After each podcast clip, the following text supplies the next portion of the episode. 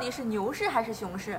甭说你晕了，很多过去的大 V 啊，价值投资者，很多人都晕了。其实啊，市场发生了很大的变化啊，现在的牛熊市跟过去十几年的牛熊市的规律啊，发生了很大的变化。你发现没有？现在是一部分市场是牛市，一部分市场是熊市，结构性的变化。所以呢，未来市场同样会发生这种剧烈的结构性分化。每天的市场交易额一万亿。